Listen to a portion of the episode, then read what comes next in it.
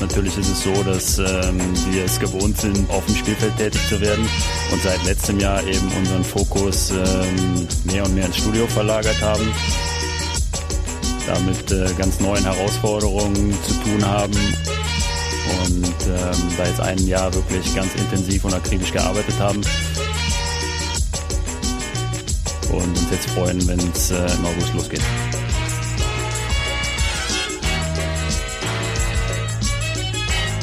Colinas Erben. Der Schiedsrichter-Podcast.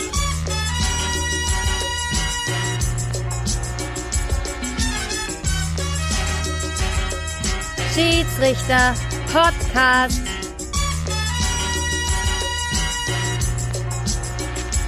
Und nochmal, da frage ich mich, für was der fünfte Schiedsrichter da draußen steht. Der soll sich schlafen legen, wenn er sowas nicht sieht. Und jetzt viel Spaß und gut Pfiff. Mit Colinas Erben.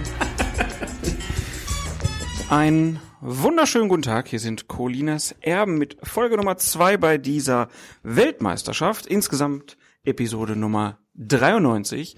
Und ich begrüße ganz herzlich den Torschiedsrichter Alexander Feuerert. Wieso Torschiedsrichter? Moin. Weil das der Bock unserer letzten Sendung war.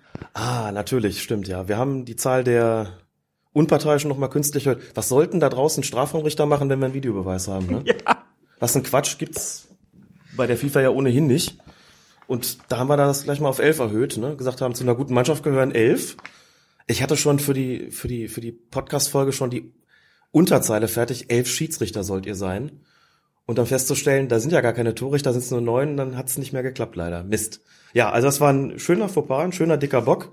Man kann auch so ein bisschen den Überblick verlieren, ne? aber wenn man dann einfach nochmal die Operatoren dazu nehmen und durch zwei teilen, einfach so, dann kommen wir ja wieder auf elf. Ne? Die Operatoren sind ja so eine Art Auswechselspieler, könnten ja im Notfall vielleicht auch den Job der Videoassistenten übernehmen. Gibt es da eigentlich Regelungen, wenn ein Videoassistent vielleicht plötzlich Brechdurchfall bekommt? Gibt es da Ersatz? So schlecht sind die Spiele doch bis jetzt gar nicht, oder? Da ist kein Ersatzvideoassistent. Nee, dann ist es, glaube ich, einfach einer weniger. Die sind ja zu viert. Das wäre aber auch wirklich ein Katastrophenjob, ne? wenn du dann der Ersatz des Videoassistentenassistenten bist. Ja, ich glaube, irgendwo muss man eine Grenze ziehen, sonst äh, haben wir bald die halbe Tribüne voller irgendwelche Ersatzleute, die im Fall der Fälle irgendwo einspringen. Vielleicht noch Ersatztorrichter und was weiß ich nicht was. So könnte ja immer was passieren, deswegen, ich glaube, so reicht's auch. Dann lass uns doch mal in die Spiele reingucken. Wir fangen mal erst direkt mit dem Auftaktspiel an. Da gab's nichts zu meckern. Da gab's nichts zu meckern. Nestor Pitana hat das gut gemacht. Man muss ja sagen, die FIFA hat ja offensichtlich gelernt, ne? aus dem, dem kleinen Debakel vor vier Jahren. Damals Nishimura aus Japan, jetzt nicht so die, nicht so die absolute oberste Kategorie, hat sich so ein bisschen schwer getan, damals Strafschuss gegeben, der, naja, also zum, zumindest zweifelhaft war. Damals noch den vermeintlichen Fauler Neymar. Und jetzt hat man mit Pitana gleich einen ins Rennen geschickt, der ja auch, auch körperlich was darstellt, ne? Der ist ja unheimlich groß und auch so ein, so richtig, ähm, wie so ein Pumper quasi. Hat aber so eine, so eine, manchmal so eine kuriose Körperhaltung, der hat, wenn er sich so ein bisschen bückt und so in die Haltung geht, also Jochen Buß, ne, früher ZDF oder ist er immer noch, hat dann gesagt, dass ich glaub, früher nur. Früher, ne, hat gesagt, sieht immer so ein bisschen aus, als ob er einen rauslassen würde. Aber äh, Spaß beiseite, er hat das gut gemacht, er hat wirklich überhaupt keine Schwierigkeiten gehabt. Gut, bei einem 5-0 und einem wirklich sehr klaren Spielverlauf ist es auch einfacher, klar. Aber der hat auch gleich mal gezeigt, wo die Zeichen hier sind und, und ist wirklich gut gemacht und von der Körpersprache und sehr energisch und einfach gar nicht erst was aufkommen lassen so und direkt gezeigt, so diesmal gehen wir wirklich anders vorbereitet in dieses Turnier und das fing gleich gut an und hatte auch, glaube ich, keine wirklich strittigen Szenen, über die man jetzt groß sprechen müsste. Hat er gut gemacht. Nestor Flatulentia. Also, Entschuldigung. Ähm, ja, dann gucken wir mal ein bisschen durch die Spiele durch. Starten mal mit der Gruppe B. Da gab's ja das Spitzenspiel Portugal gegen Spanien. Ein Spiel, was wirklich alles gehalten hat, was es versprochen hat. Und es gab aber auch ein paar diskutable Szenen. Zum Beispiel in der 24. Minute vor dem 1 zu 1 Ausgleich für Spanien. Da gab's ich sag mal, einen Unterarmeinsatz von Diego Costa, dem spanischen Stürmer, gegen Pepe. Und das Ganze im Luftkampf. Costa flog so gegen den Hals des portugiesischen Abwehrspielers. Wie ist deine Einschätzung da? Hat dich das gewundert, dass es da den Videobeweis nicht gab? Tja, das ist immer so eine Sache, ne? Denn hat sich gleich die Frage gestellt, wann greifen sie ein und ist die Schwelle da möglicherweise schon überschritten, bei der ein Videoassistent eingreift. Es hat auch eine Kommunikation gegeben, also einen sogenannten Check. Man hat es dadurch gesehen, dass äh, Rocky sich ans Ohr gegriffen hat. Also man hat sich offentlich abgestimmt nach dem Tor und ist dann beiderseitig zu dem Ergebnis gekommen, da greifen wir nicht ein. Ähm, ich habe nochmal geschaut, Rocky war tatsächlich relativ weit weg bei diesem Zweikampf. Das heißt, so richtig super kann sein, seine Sicht darauf eigentlich nicht gewesen sein.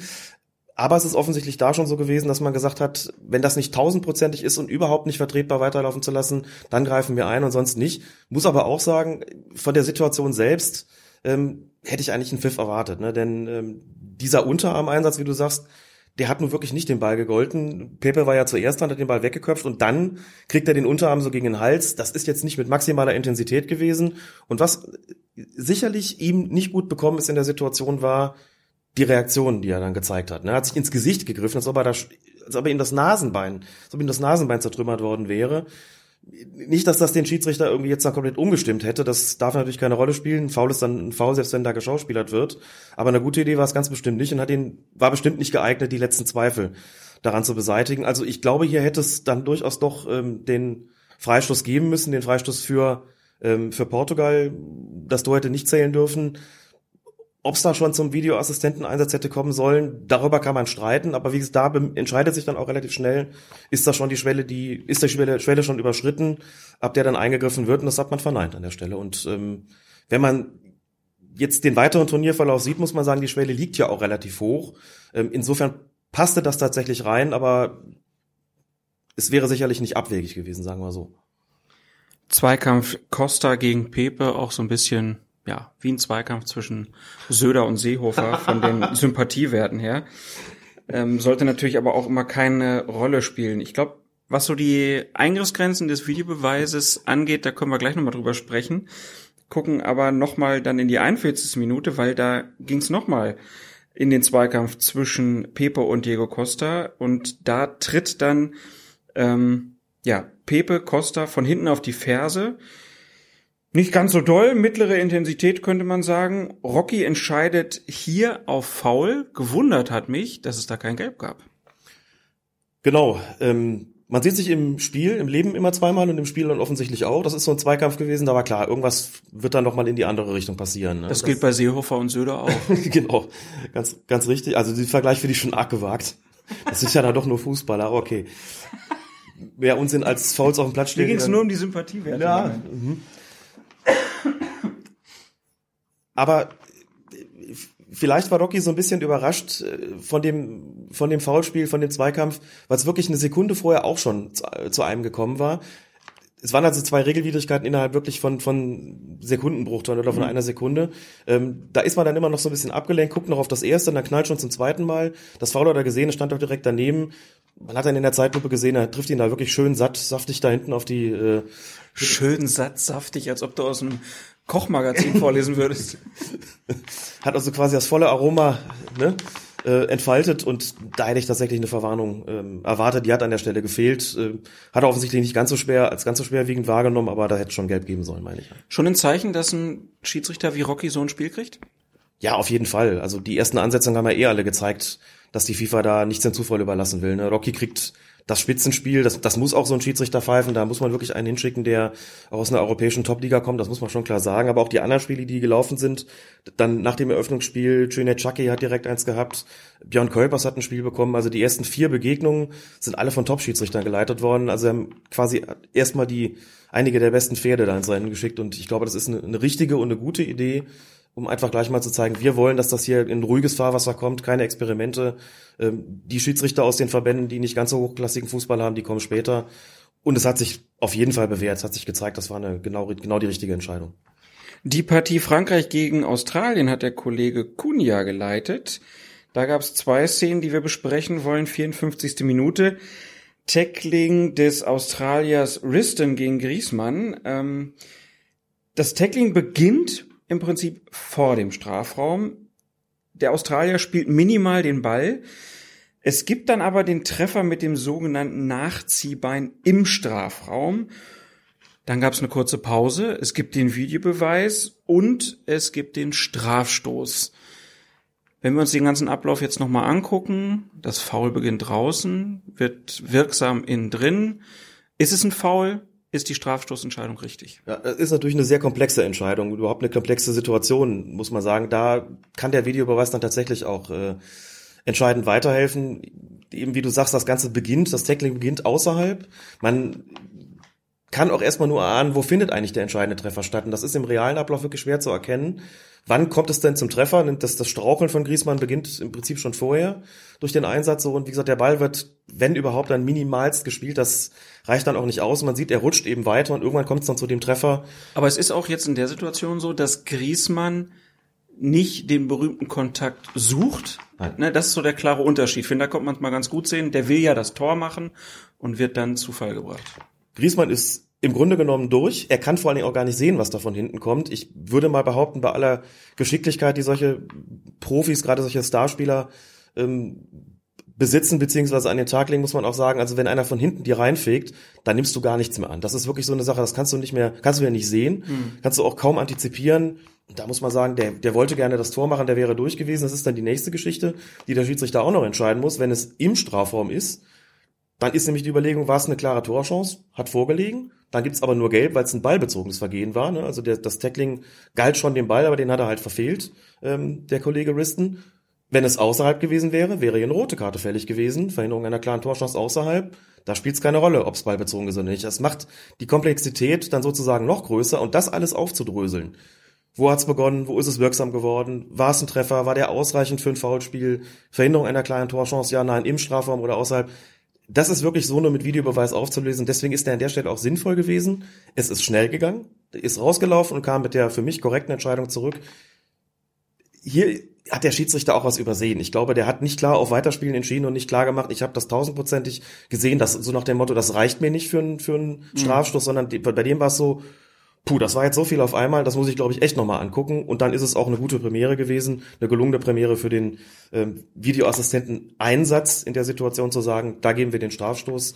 Das hat mir gut gefallen. Da habe ich tatsächlich vor der Glotze gesessen und gedacht, yes, also wenn schon, dann bitte so und dass im Grunde auch keiner sagen kann, ähm, dass das jetzt nicht richtig war, hier eingegriffen zu haben. Ich glaube, das war klar. Ging dir auch schnell genug? Das ging mir absolut schnell genug, muss man insgesamt eh sagen. Ich finde, diese Checks ähm, nehmen nicht übermäßig viel Zeit in Anspruch. Klar muss der rausgehen und kurz gucken, aber wenn du überlegst, wie lange das gedauert hat zwischen der Kommunikation und dem Moment, wo er dann rausgelaufen ist, da ist nicht viel Zeit vergangen, weil einfach auch klar ist, wir reden hier über einen Graubereich und dann ist eben die Art klare Anweisung, dann sollen die Schiedsrichter rausgehen, wenn der Videoassistent sagt, hör mal, ähm, aus meiner Sicht ist hier klar was übersehen worden und das ist dann auch schnell passiert und insofern glaube ich, das ist wirklich absolut akzeptabel gewesen, ja. Schon krass, ne, dass Frankreich jetzt durch den Videobeweis und dann das zweite Tor ja durch die ähm, Torlinientechnologie, also ohne Technik hätte es hier vielleicht einen ganz anderen Spielausgang gegeben. Ist natürlich viel hätte, wäre, könnte, aber schaut man sich die Tore an, dann haben die Franzosen von der Technik sehr profitiert.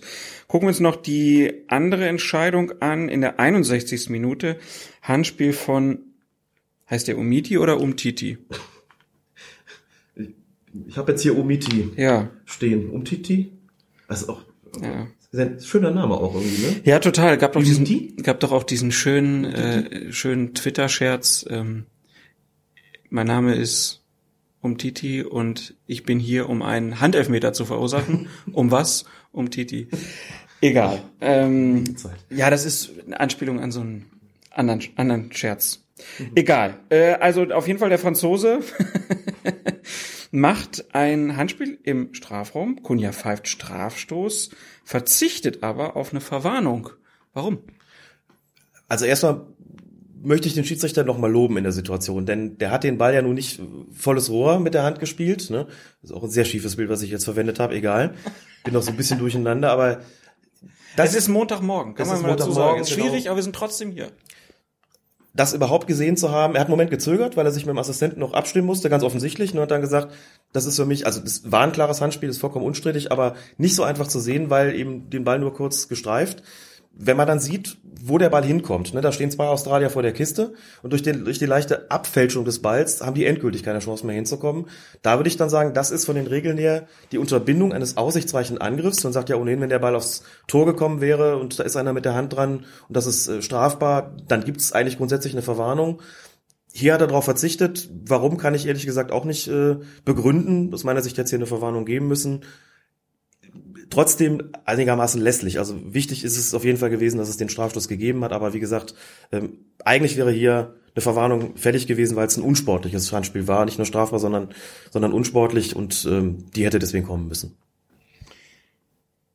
Dann gehen wir mal zum nächsten Spiel. Argentinien gegen Island. Überraschendes 1 zu 1 am Ende des Spiels.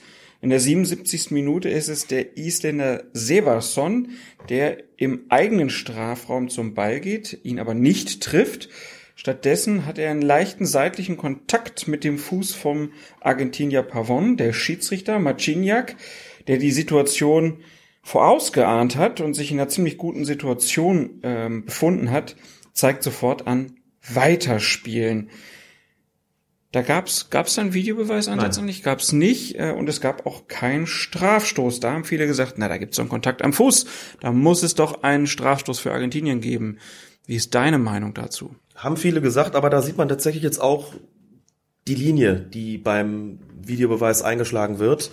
Das ist wirklich sehr schön zu sehen, wenn man sich das nochmal anguckt. Ne? Marciniak ist ein Schiedsrichter mit einer sehr guten Antizipation. Das heißt, der Mann ahnt, wo was passieren könnte. Man sieht, das ist total großartig, man sieht, wie, ähm, wie Pavon quasi außen vorbeiläuft ne? und wie, wie der, der Isländer, wie Severson kommt und der ahnt schon. Da kommt es auf jeden Fall gleich zu einem Zweikampf und ich muss mich jetzt exakt so positionieren, dass ich diesen Einsatz sehen kann. Und genauso läuft er auch. Der ist total fokussiert auf diesen Fußeinsatz und hat das aus seiner Position, aus seiner Perspektive exakt wahrgenommen. Und die Entscheidung von ihm ist sofort getroffen worden.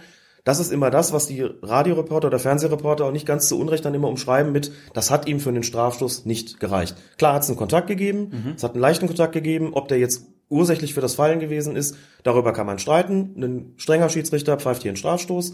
Ein großzügiger Schiedsrichter, Marciniak hat relativ viel laufen lassen, wie die meisten Schiedsrichter bei dem Turnier, sagt aber, das ist mir einfach nicht genug. Es hat einen Kontakt gegeben, für mich nicht hinreichend für das, äh, dafür, dass, dass der dann da umfallen muss. Also habe ich fix und fest entschieden, hier gibt es keinen Strafstoß. Und wenn das so ist, wenn ein Schiedsrichter sich so klar festlegt und sagt, ich habe das auch ganz klar gesehen, dann sollen die Videoassistenten wirklich auch nur dann eingreifen, wenn der sich aber sowas von total geirrt hat mit seiner Wahrnehmung. Das ist hier sicher nicht der Fall gewesen. Man kann der Meinung sein, Strafstoß, man kann auch der Meinung sein, warum nicht Videobeweis.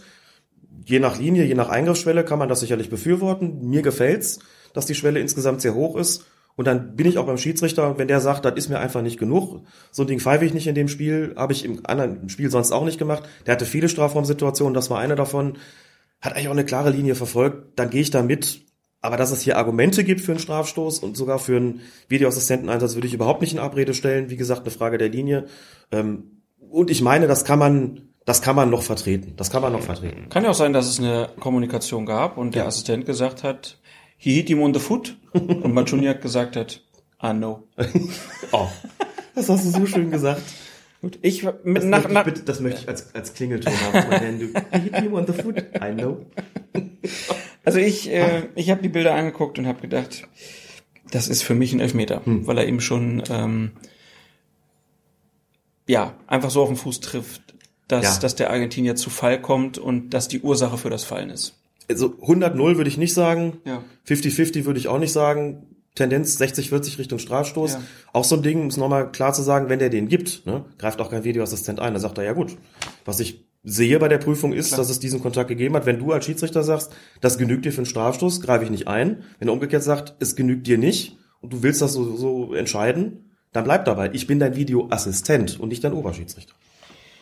Dann wäre es kein offensichtlicher Fehler gewesen und wenn man das so rum sieht, dann kann man ja vielleicht auch sagen, andersrum ist es das dann auch nicht. Das bleibt weiter auszuhandeln, würde ich sagen. Zweites Spiel in Gruppe D, Kroatien gegen Nigeria.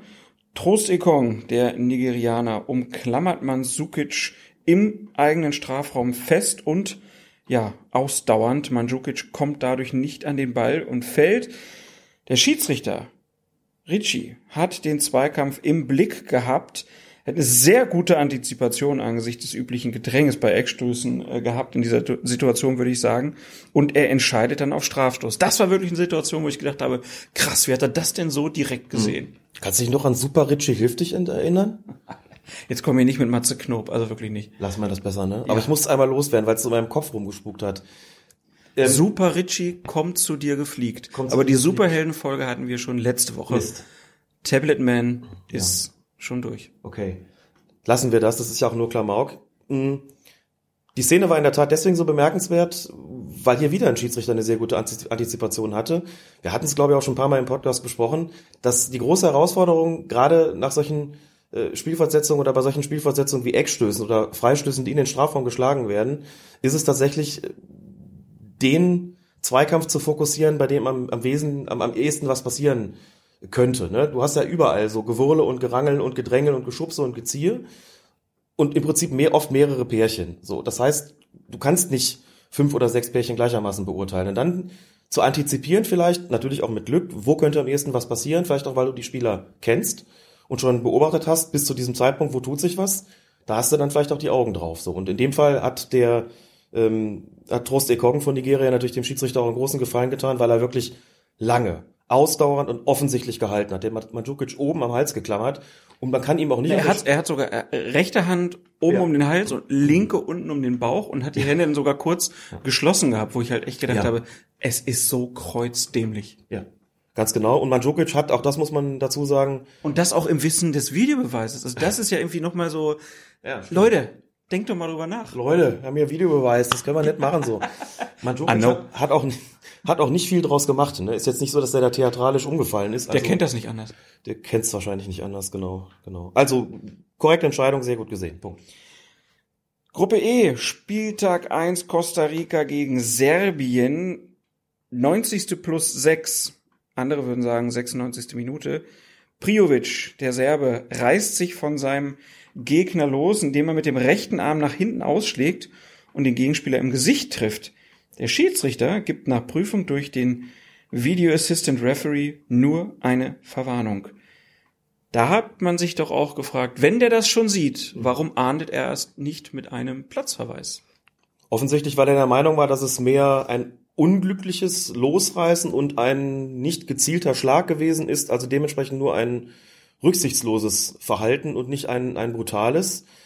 Ich finde, das kann man anders sehen, als die Zeitlupe lief. Wir haben ja das große Glück, dass inzwischen, dass es tatsächlich so ist, wenn der Videoassistent eingesetzt wird, wenn es zu einem On-Field-Review kommt, wie das heißt, dann sehen wir ja tatsächlich die Bilder, die der Schiedsrichter auch sieht Weil es ein Glasdach gibt. weil es ein Glasdach gibt, genau. Und Da hätte man ja auch in so eine Höhle einbauen können einfach, ne? Aber man hat sich da gesagt, nö, machen wir mit Glas, dann kann man auch sehen, was der da tut. ja, man könnte natürlich sagen, was was Ribéry, was für Ribéry äh, recht ist, ist für Priovic billig. nee, ernsthaft. Also ich, mein erster Gedanke war, möchte jetzt niemanden vorverurteilen, aber das ist so eine klassische Ribéry-Nummer gewesen. Ne? Wird bedrängt und, und kalt nach hinten aus. So und und trifft ihn halt. Ich bin ja der Meinung, das Risiko trägt dann der Spieler, der äh, diese Aktion macht. Und ich finde, zum Losreißen war das nicht mehr nötig, dass man jetzt sagen konnte, das war unglücklich, der schlägt nach hinten aus. Und ich finde, wenn er dann einem im Gesicht trifft, ist das für mich persönlich eher rot als gelb. Wenn der Schiedsrichter sagt, nö, nur eine unglückliche Aktion, das hat er so nicht gewollt, der Treffer war eben so ein bisschen blöd, belassen wir es bei einer gelben Karte, ist das seine Entscheidung, die man von den Regeln sicher irgendwo decken kann. Keinen übermäßig großen Protest gegeben. Also für mich war es äh, ehrlich gesagt deutlich eher rot als gelb. Ähm, Und erklärend tue ich es mir eben so, dass er gesagt hat, eben nur unglücklich, aber nicht, nicht, äh, nicht brutal, aber ich meine, er eigentlich einen Feldverweis geben müssen. Wir halten fest, Priovic hat ein Ribery gebaut. Kommen wir zum Spiel Brasilien gegen die Schweiz. 50. Minute. Der Schweizer Zuber verschafft sich durch einen leichten Schubser in den Rücken von Miranda ein wenig Platz und köpft den Ball ins Tor. Leichte Proteste von Brasilien, doch der Schiedsrichter gibt den Treffer. Ich habe das gar nicht so richtig gesehen, dass er sich so wirklich Platz geschafft hat. Das war wirklich so, dass ich dachte, das ist normal im Strafraum. Das ist normal im Strafraum und der, der Spieler Zuber von der Schweiz, rede ich auch schon wie die Schiedsrichter, Hat er Zuber gemacht. hat er, hat er Zuber gemacht, genau. Ähm, jedem Anfang wohnt ein Zuber inne, habe ich heute als Sch- Schlagzeile gelesen. Großartig. Weiß nicht mehr, von wem sie stammt. Würde es jetzt gerne autorisieren. Auch da muss man sagen, das hat der Schiedsrichter mit Sicherheit gesehen. Warum? Weil Zuber den Arm schon eine ganze Weile ausgestreckt hatte, wie um seinen Gegenspieler eben auf Distanz zu halten, und dass dann so ein Schüpserchen dann nochmal kam. Das wird er in jedem Fall wahrgenommen haben. Wenn der Schiedsrichter in, in dieser Situation sagt, das genügt mir nicht, um hier abzupfeifen und den Treffer zu annullieren, dann ist das seine Entscheidung, an die der Videoassistent nicht dran zu gehen hat. Das ist die Entscheidung des Schiedsrichters auch in dem Spiel, wo er wiederum nicht besonders kleinlich gepfiffen hat, wo er sagt, nein, das ist für mich noch das handelsübliche auf Abstand halten, auf Abstand bringen, bei Zweikämpfen, wir können ja nicht jeden Körperkontakt ahnden, finde ich eine akzeptable Entscheidung. Wenn du es abpfeifst und sagst, ich sehe das hier strenger, dann muss es aber bitteschön auch zur sonstigen Linie passen. Insofern gehe ich da mit. Es ist, wie gesagt, ebenso gewesen, er hat es gesehen, er hat es beurteilt, für ihn hat es nicht gereicht, dann ist das eine Entscheidung, die man auch mal akzeptieren muss. So wirklich ausufern waren die Proteste der Brasilianer in der Situation auch nicht. Die haben auch gedacht, na gut, ähm, ne, wenn man sich mal überlegt, wie Ramos immer zu Werke geht, gut, das ist kein Brasilianer, sondern Spanier, aber trotzdem muss man ja auch mal sagen, das ist hier, glaube ich, eher so im Rahmen gewesen und man sagt, gut, ähm, dann lässt man den Treffer auch gelten. Punkt. Lass Miranda den Sevilla fällt Ja, mir jedes Mal wieder ein. Das ist schlimm, ne? Aber gut, egal. 74. Minute dann Akanji hält gegen den Brasilianer Gabriel Jesus, der sich um ihn herum drehen will, lässt aber rechtzeitig los. Gabriel Jesus geht recht theatralisch zu Boden. Der Schiedsrichter lässt weiterspielen. Ist das was, was, wir kommen ja gleich nochmal kurz zum deutschen Spiel, wo du auch sagst, das ist so eine Szene, die mir zeigt, die Schiedsrichter lassen sich nicht auf der Nase rumtanzen. Ja, kann man genauso sehen. Natürlich hat es dann Festhalten gegeben, aber dann hast du natürlich auch so eine klassische Zweikampfsituation, wie du sie im Profifußball oft hast. Der lässt im richtigen Moment los. Und in dem Moment, wo der loslässt, wo also ein Halten im Grunde nicht mehr gegeben ist, beginnt der Spieler mit dem da Niedersinken. Und da würde ich dann auch sagen, ja gut, äh, dann ist das, ist der Kontakt aber nicht mehr ursächlich fürs Fallen. Dann muss man da keinen Strafschuss geben. Es gab auch im Fußbereich noch so einen Kontakt. Ich möchte es nicht ungerecht werden. Ich könnte mir vorstellen, dass so eine Situation in der Bundesliga zu einem Review geführt hätte. Aber auch hier, wir sehen bis jetzt, kann sich ja alles noch ändern vielleicht reden wir in einer Woche ganz anders drüber, muss man wirklich sagen, die Eingangsschwelle für den Videoassistenten ist und bleibt hoch. Die Schiedsrichter sind auch nicht besonders kleinlich. Sie lassen relativ viel laufen. Ich finde, dem Spiel, den Spielen bekommt das gut. Ich finde auch der, dem, der Strategie, der, der Linie beim Videobeweis bekommt das gut. Hier zu sagen, ich lasse das A weiterlaufen. Ne? Also genau wie auch beim äh, Spiel Argentinien-Island. Ich gebe da keinen Strafschuss und ich guck's mir auch nicht an, nicht nochmal an. Finde ich beides vertretbar, finde ich beides ehrlich gesagt sogar gut. Und auch hier ist mir aufgefallen, in den beiden Situationen bei Brasilien-Schweiz, die Checks, die durchgeführt worden ist, sind, bis dann festgestanden hat, da, wir gucken, wir machen kein Review, sind sehr, sehr schnell vonstatten gegangen. Da wird mit vier Videoassistenten gearbeitet, die sind offensichtlich gut vorbereitet und auch da muss man sagen, eigentlich top gelaufen. Kurzes Wort zu der Partie Deutschland gegen Mexiko. Da gab es ja diese eine Szene, einmal Toni Kroos fällt auf den Ball und äh, will einen Fre- Freistoß ziehen, nimmt den Ball in der Hand, Schiedsrichter sagt, ja, es gibt Freistoß, aber für Mexiko. Und dann gab es ja auch noch so eine körperliche Auseinandersetzung zwischen dem Schiedsrichter und Kroos, wo der äh, Schiedsrichter Toni Kroos so wegdrückt und Toni Kroos sagt, why do you touch me, why do you touch me? Das kann man so richtig von den Lippen ablesen in dem Fall. Ähm, ich habe es ja eben schon mal gesagt, das ist schon so eine Linie. Erstmal vielleicht ein Wort zum Schiedsrichter. Wie hat er dir gestern gefallen bei dem Spiel? Der Schiedsrichter hat mir ausgezeichnet gefallen, Alireza äh, Fagani aus dem Iran. Ich war sehr neugierig, wie er das Ganze machen würde. Man kennt ihn schon aus dem Olympiafinale noch. Deutschland-Brasilien, das hat er auch schon, auch schon geleitet. Ponfett Cup ist er eingesetzt worden bei Deutschland-Chile.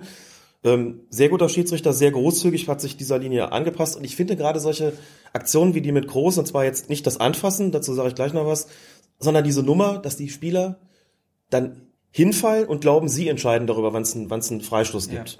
Ähm, das passt mir sowieso nicht. Und dass da mal ein Schiedsrichter hingeht, und zwar nach einer Viertelstunde, beim Weltmeister, bei Toni Kroos von Real Madrid, Den dreifachen Champions League-Sieger mit Real Madrid. Einmal sogar mit Bayern München und der denkt sich, ich mache hier einen Freistoß, wenn ich das will. Ja. Und der Schiedsrichter sagt, nö. Ich hatte so das Gefühl, kann natürlich täuschen, dass die Deutschen so ein bisschen geglaubt haben, sie haben hier einen Weltmeisterbonus und der, der kleine Iraner, der wird schon pfeifen, wenn wir Weltmeister hier fallen.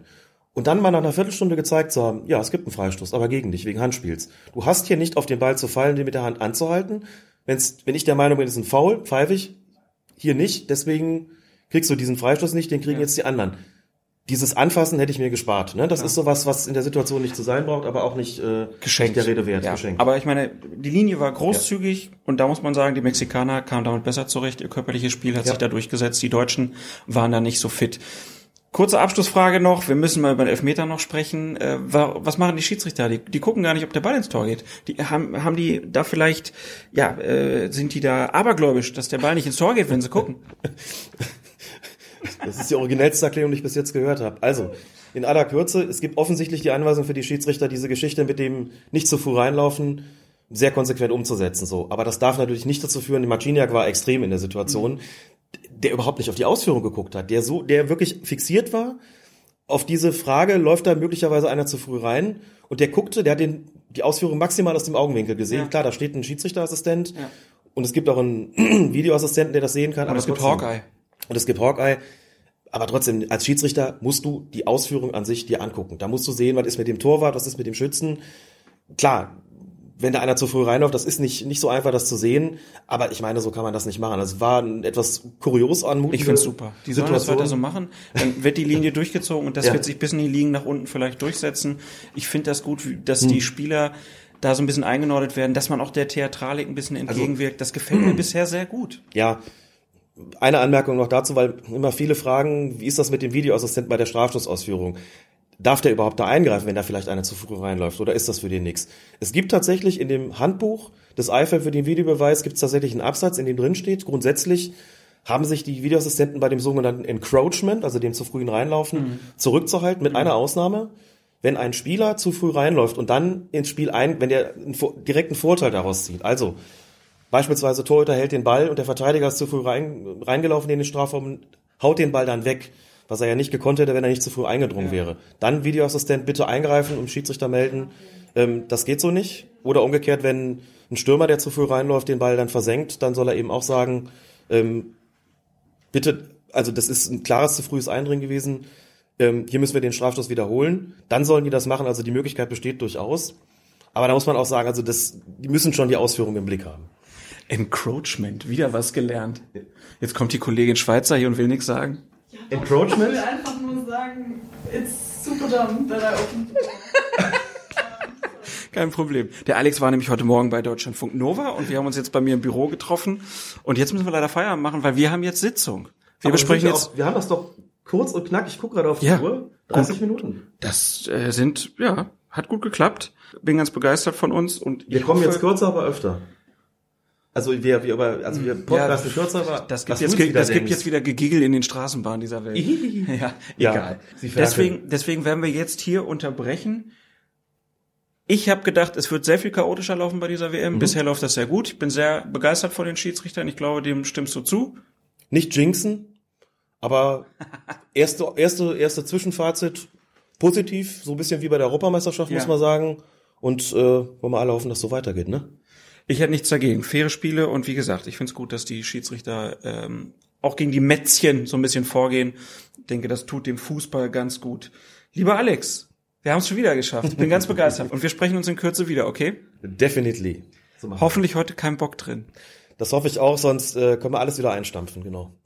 Liebe Hörerinnen und Hörer, euch weiterhin eine angenehme Fußball-WM. Bleibt uns gewogen, empfehlt uns weiter und habt einen wunderschönen Tag. You know? I know. I hit him on the foot. Natürlich ist es so, dass ähm, wir es gewohnt sind, auf dem Spielfeld tätig zu werden und seit letztem Jahr eben unseren Fokus ähm, mehr und mehr ins Studio verlagert haben. Damit äh, ganz neuen Herausforderungen zu tun haben und ähm, da jetzt ein Jahr wirklich ganz intensiv und akribisch gearbeitet haben.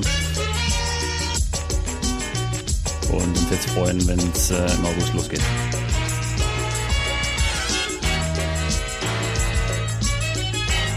Colinas Erben. Der Schiedsrichter-Podcast.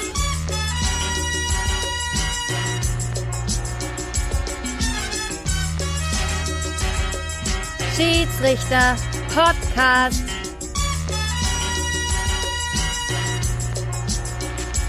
Und nochmal, da frage ich mich, für was der fünfte Schiedsrichter da draußen steht. Der soll sich schlafen legen, wenn er sowas nicht sieht. Und jetzt viel Spaß und gut Pfiff. Mit Colinas Erben.